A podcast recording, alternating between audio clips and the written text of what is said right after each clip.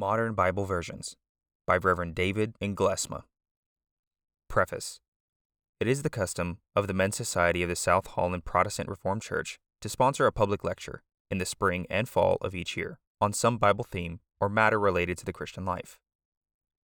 The following is the winter nineteen seventy-five lecture, which the Evangelism Committee of the above-named church has kindly consented to publish in pamphlet form. The purpose of this pamphlet is not intellectual, that is, to merely impart information. As he reads, we are sure the reader will notice, from the moving and impelling thrust of the language, that this lecture concerns a matter that presses upon our heart. This immediately takes the pamphlet out of the area of intellectual and places it in the realm of the spiritual. Nothing but love for the truth, love for the church, and love for God's people moves us to speak and write as herein recorded. Our appeal is to the sanctified consciences of the Lord's people and to the test of truth as laid down for us by the holy prophets and apostles in the sacred scriptures. Additional copies may be obtained by reaching out to the Evangelism Committee, South Holland Protestant Reformed Church, one six five one one South Park Avenue, South Holland, Illinois, six oh four seven three. Phone number three three three, one three one four, area code three one two. There is, at the present time, a proliferation of new translations, revisions, and paraphrases of the Bible. One after another, new versions of the Bible pour off the presses, so that it becomes difficult to keep up with them. It has not always been so. In sixteen eleven, the King James Version appeared, a translation of the Bible into English by theologians and ministers in England, which is known as the Authorized Version. For over two hundred fifty years, it was, for all practical purposes, the only Bible in the English language. During the years eighteen eighty-one to eighteen eighty-five, the King James Version was revised in England, and this revision, after some changes were made for the American readers, became the American Standard Version, published in nineteen oh one. In nineteen thirty-seven, the National Council of Churches authorized a thorough revision of the nineteen oh one version, and they published the Revised Standard Version in nineteen fifty-one. This proved to be a popular Bible. In the last few years, many English versions have come upon the market. The Jerusalem Bible, nineteen sixty-six, the New English Bible, nineteen seventy, the Living Bible, nineteen seventy-one, and very recently, the New International Version, to name only a few. The justification for all these new versions is the alleged weakness of the King James Bible. The King James Version is criticized as containing many serious errors as not based on the best manuscripts of Scripture, especially as regards to the New Testament, and as being unclear in its language. Due to the development of the English language, it is charged modern readers can no longer understand the King James Version. It fails to communicate the word to modern readers. The preface of the Revised Standard Version is representative of this criticism. It states, "The King James Version has great defects, which call for revision of the English translation. One of these defects is that the King James Version of the New Testament was based upon a Greek text that was marred by mistakes, containing the accumulated errors of fourteen centuries of manuscript copying. We now possess many more ancient manuscripts of the New Testament, and are far better equipped to seek to recover the original wording of the Greek text." In addition, a major reason for revising the King James Version, which is valid for both the Old Testament and the New Testament, is the change since sixteen eleven in English usage. Many forms of expression have become archaic. Other words are obsolete and no longer understood by the common reader. The greatest problem, however, is presented by the English words, which are still in constant use but now convey a different meaning from that which they had in sixteen eleven and in the King James Version. The modern versions make the claim that they will give the word in a clear, up-to-date manner. If the King James Version were the Bible originally inspired by God, the so-called autographa, there would be no problem with the modern versions. In this case, we would simply condemn them as deviations and demand the men stick with the version inspired by God. But this is not what the King James Version is. It is a translation by men in the early sixteen hundreds of certain documents called manuscripts that have come down to us in the original languages of Scripture, Hebrew, and Greek. The King James Version is not a perfect translation. It is to be regretted that the translators did not consistently render the outstanding name of God in the Old Testament as Jehovah, but instead gave it as Lord. There is archaic language in the King James Version, for example, "watest" for no, "let" for restrain, "conversation" for conduct, take no thought for to be anxious, et cetera. It is conceivable that in time, the English language changes to such an extent that seventeenth century English becomes unintelligible, and a new translation is not only permissible, but even demanded. God's people must have a Bible in their own language. This was a vital concern of the Reformation. Luther translated the Bible into German. Tyndale translated it into English. The Synod of Dort saw to it that the Bible was translated into Dutch. If we were stuck with a translation in the English of Chaucer, a new translation would be required. We are not simply against change. This would be a blind, hide-about traditionalism, neither defensible nor healthy. Think of the necessity from some years back of changing from Dutch to English in the worship services. Some fiercely opposed this change, but we wisely made it. No, we did not simply oppose change, but we do ask, is the change good? This is the question regarding the modern Bibles. Are they a blessing or a curse? To be a good, usable version, a Bible must have three qualities. First, it must be a translation that is thoroughly faithful to the Word of God. It must be faithful to all the words that God inspired as they have come down in the Hebrew and Greek manuscripts, that is, it must be the very Word of God from beginning to end. Since all Scripture is inspired of God, an inspiration that extends to the very words, verbal inspiration, see Second Timothy three fifteen and seventeen, the translation must be faithful with all faithfulness that extends to the very words. This does not demand a word-for-word translation, but it does mean that where the Spirit has seed as of one, the translation must not have seeds as of many, and that where the Spirit has the Word became flesh, the translation must not put Christ became flesh. This characteristic is fundamental. Whatever lacks faithfulness is worthless, in fact, a threat. For a book purporting to be the Bible, the Word of God is not the Word of God, but a word of man. Secondly, a good version must be clear. It must be clear to the common man. Every believer, though he may be a youth behind a plow, must be able to read and understand the particular version of Scripture. The great translator Tyndale put it this way: "If God spare my life ere many years, I will cause a boy that driveth the plough shall know more of the Scriptures than thou dost." Clarity is an inherent quality of God's Scripture. The New Testament, as is well known, was written in the Greek of the common people, not the Greek of the universities. This is also a basic requirement of a Bible version, hardly inferior to the prerequisite of faithfulness. Thirdly, a version should have a good style, a pleasing, smooth-flowing, readable style. The style should also be dignified. There must be a dignity about the version.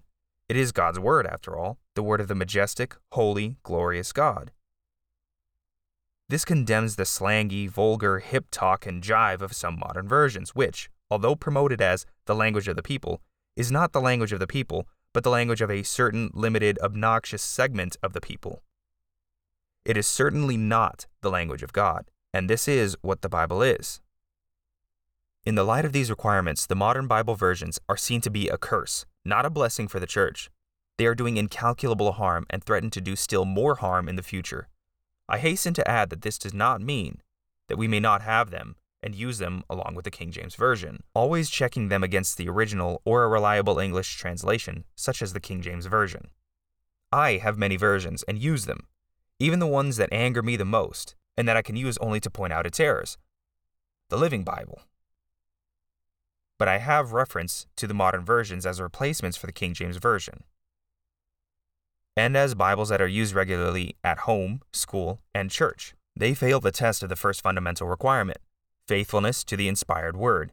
Failing in this, they also fail the second test, clarity. They do not clearly give the reader the very Word of God.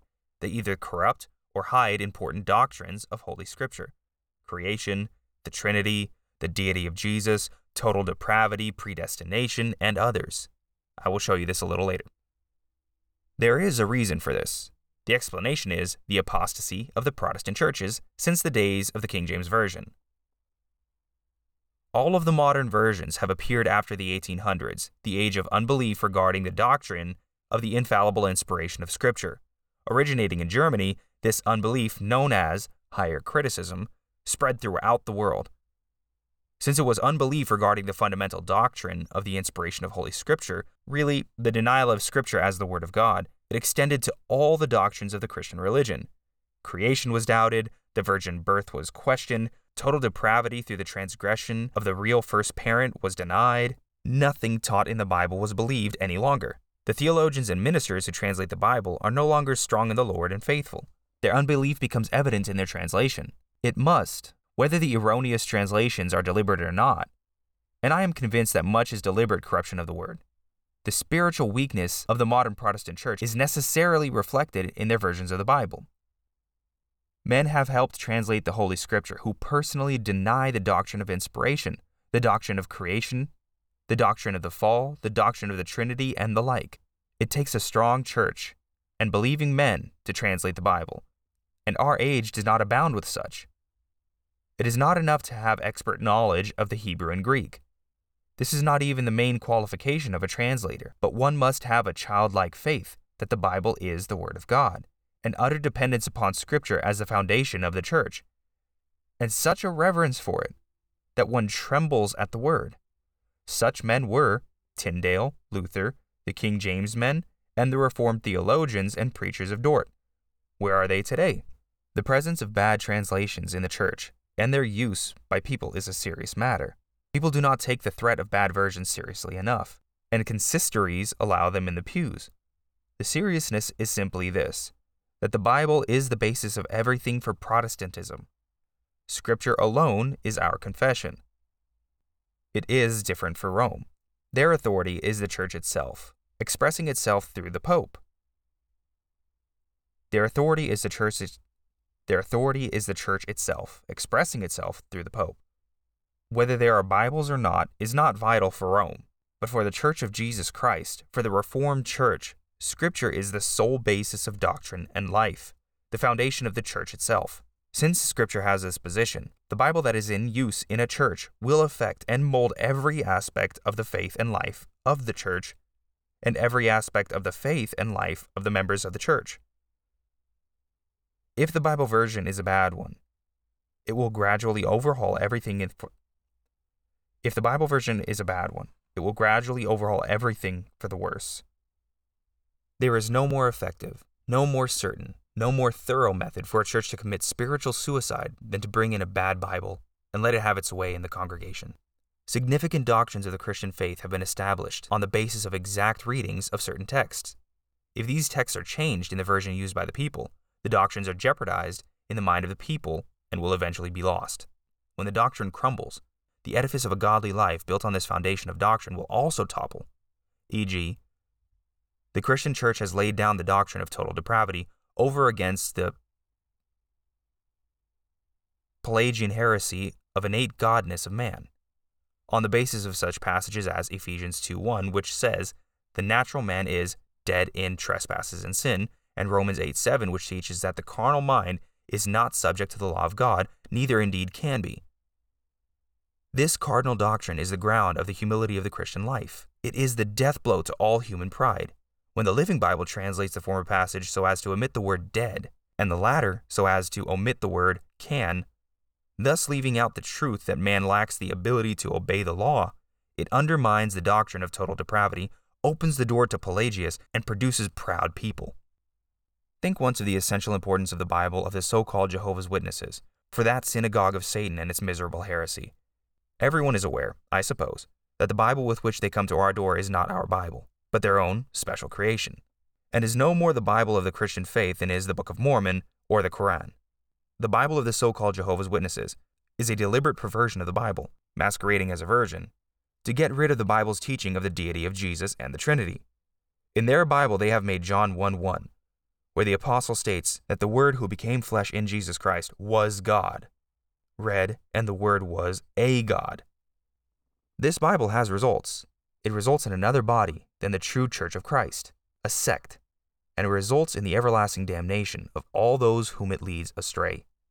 They call their Bible, by the way, the New World Translation of the Holy Scriptures. It is not without its grim humor that the Watchtower Group pushes its Bible by means of the same come-on used by modern versions. Read the Word of God in modern-day English. Think also of the importance to Rome in its controversy with the Reformed faith of its own peculiar version of Scripture. Rome's version in English has long been the Douay Bible. Recently, a new Roman Catholic version in English has appeared, the Jerusalem Bible.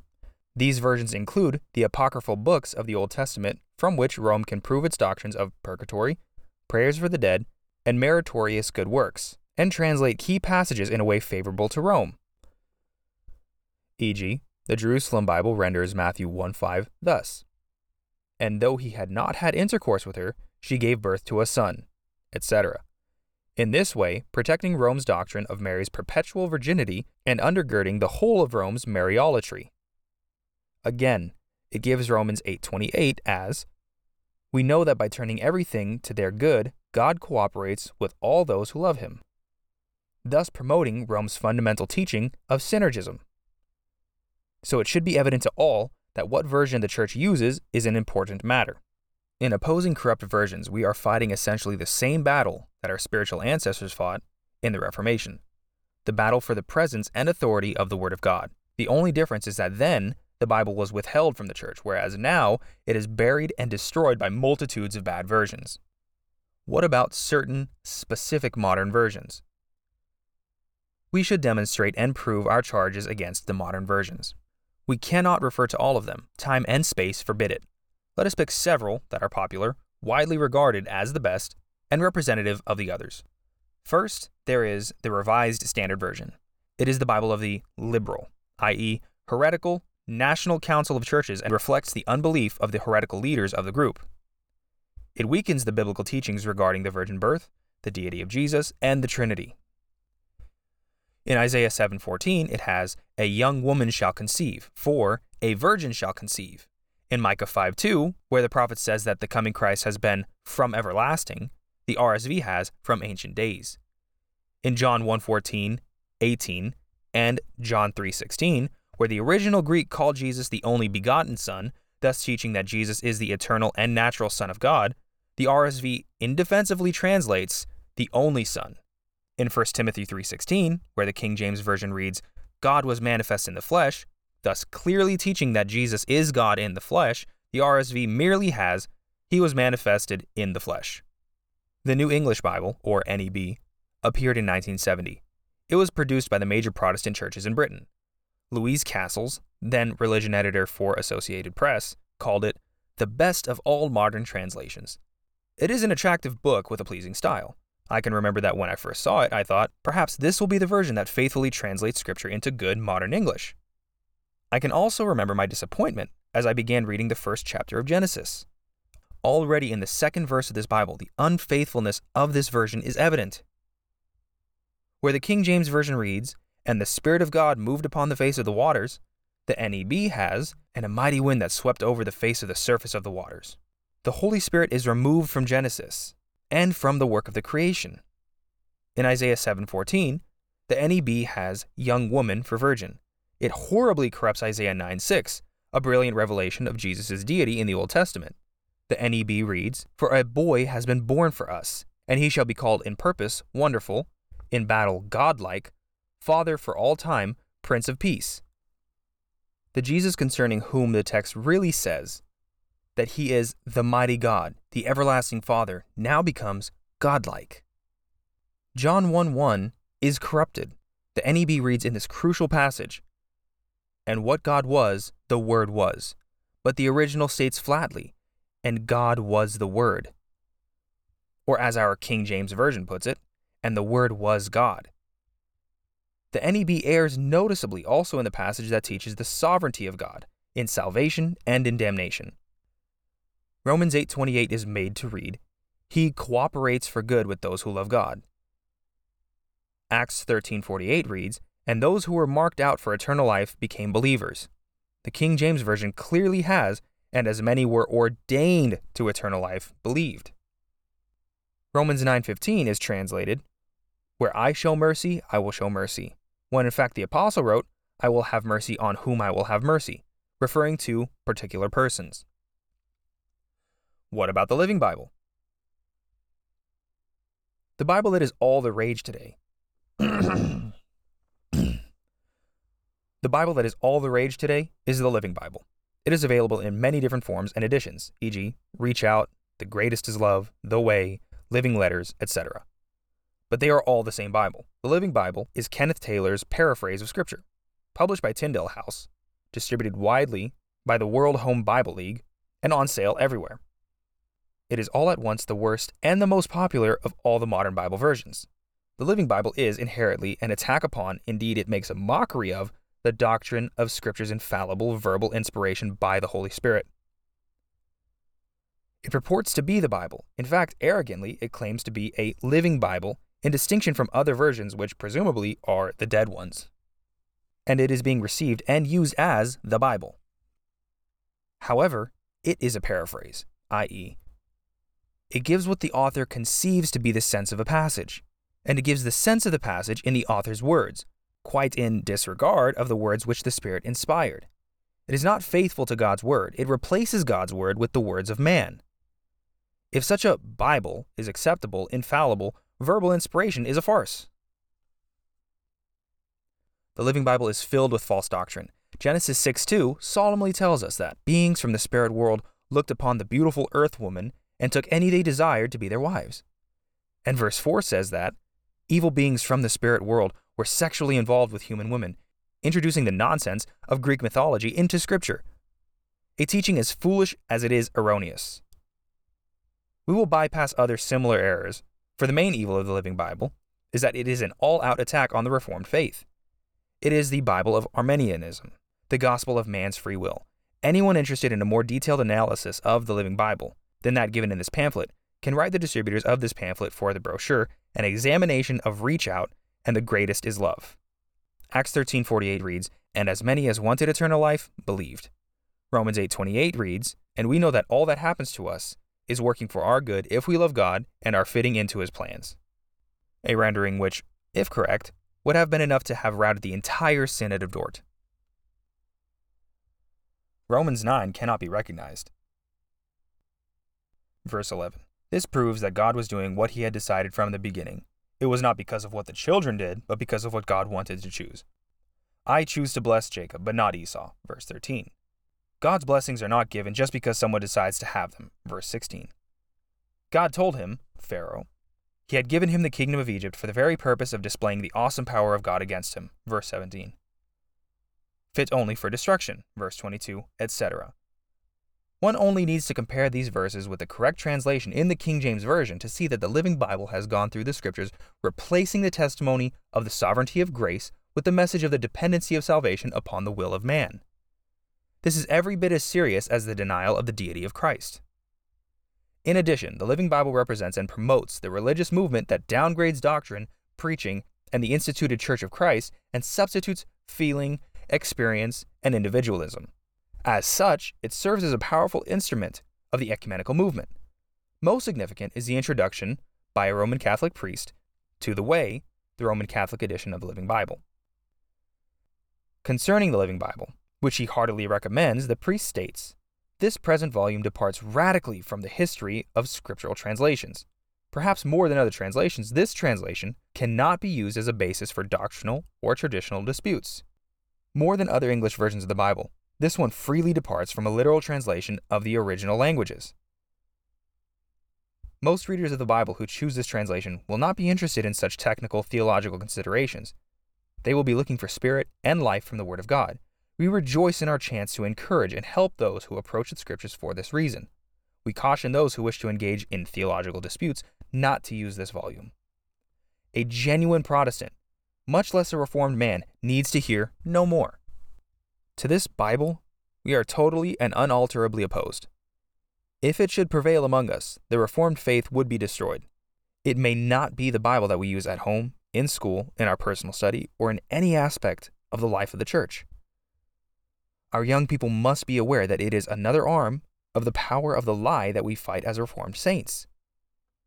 It is a wicked effort to destroy God's word, as wicked as Jehoiakim's burning of the Scriptures that he disliked, or Thomas Jefferson's whittling down the Bible to the Sermon on the Mount. That Reformed people and Reformed institutions can smile on it only shows how little knowledge of and love of the Reformed faith there is today. Can we still use the King James Version? If the modern versions are unsatisfactory, what then? we can and should continue to use the King James Version. It is faithful, completely faithful, to the infallibly inspired, sacred scriptures. No one has ever accused it of unfaithfulness. Even those passages that are not found in the better manuscripts, for example, First John five seven, are not contrary to sound doctrine, but are in harmony with the teaching of Scripture in other uncontested passages. The King James Version is the Word of God. When you have it before you, you have the uncorrupted Word. You can trust it, rely on it, and safely let it continue to work its work on the church, on your home and family, on your Christian school, and on your personal Christian life. It is faithful. And this is the main criterion of a Bible version. The King James Version is also clear. There are odd words now and then, words unfamiliar to twentieth century Americans, but on the whole, it is clear.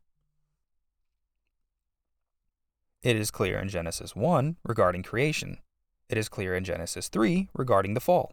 It is clear in the Gospels regarding salvation in Jesus. It is clear in the historical books. It is clear everywhere.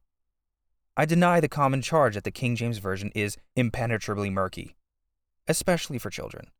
I did not find it so for myself as a child and a youth. I do not find it so for my own family of small children. I do not find it so for the many children and young people in the congregation. Rather, I find that a child can understand the King James Version.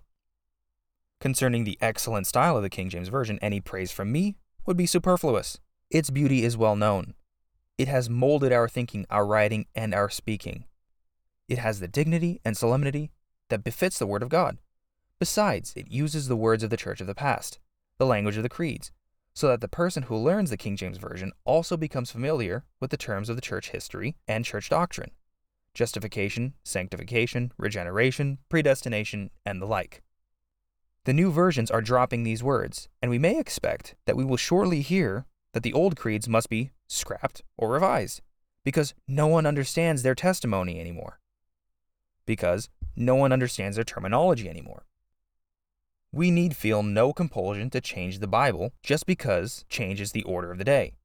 We are the church, the only solid reality in all the changing, fickle world, and are solid because we are builded upon the imperishable, unchanging Word of God. In the world, there is a craze for new things. Everything old is despised. Every few years, a new car with a radically different design, new stereo equipment regularly, a new style of clothing, whether the old is worn out or not, even a new wife or husband periodically. This creeps into the church too. Every other year a new gospel, now Barthianism, then the death of God message, and who knows what after that. Pop-top throwaway creeds to reflect every passing religious fad, and now throwaway Bibles. Today, the Living Bible, and perhaps any other version next year. This confuses the people of God. One evidence of this confusion is the weakness of the present generation of young people as concerns memorization of the Bible. With all the different versions, they memorize none of them. We should stick to the King James Version, but we must use it, really and diligently use it. The problem today, whether for young or old, is not that the King James Version is dark and hard to understand, but that we are not faithful to read and study it, and that parents and churches are unfaithful in teaching it. The appalling ignorance of the Word in our age is not an intellectual problem, but a spiritual one. There is demand that everything come easily. People want an easy chair, push-button life. Also as regards the knowledge of the Word and things spiritual, the children in catechism, used to the lazy, sit-back-and-relax instruction of television, have the attitude, "Now, entertain us and get through to us if you can." Grown-ups desire instant, painless attainment of Christian maturity and even perfection by turning the switch of the baptism of the Spirit in Pentecostalism. The same thing holds true with regard to the knowledge of Scripture. It must be made easy. So we get Bibles with racy covers, striking pictures, and comments on all kinds of current events scattered throughout, and a watered-down content. But growth in the grace and knowledge of Jesus Christ is not easy. Scripture is clear, but it is not easy. God gives us knowledge of the Word through hard study, memorization, work. This is true for pastors, adults, and children. Let the churches preach and teach the Word. Let the parents read and explain it to their children at home. Let the Christian school teachers teach it at school, and let every child of God study it daily on his own. Then there will be knowledge of the Scriptures among us, as there was in former times.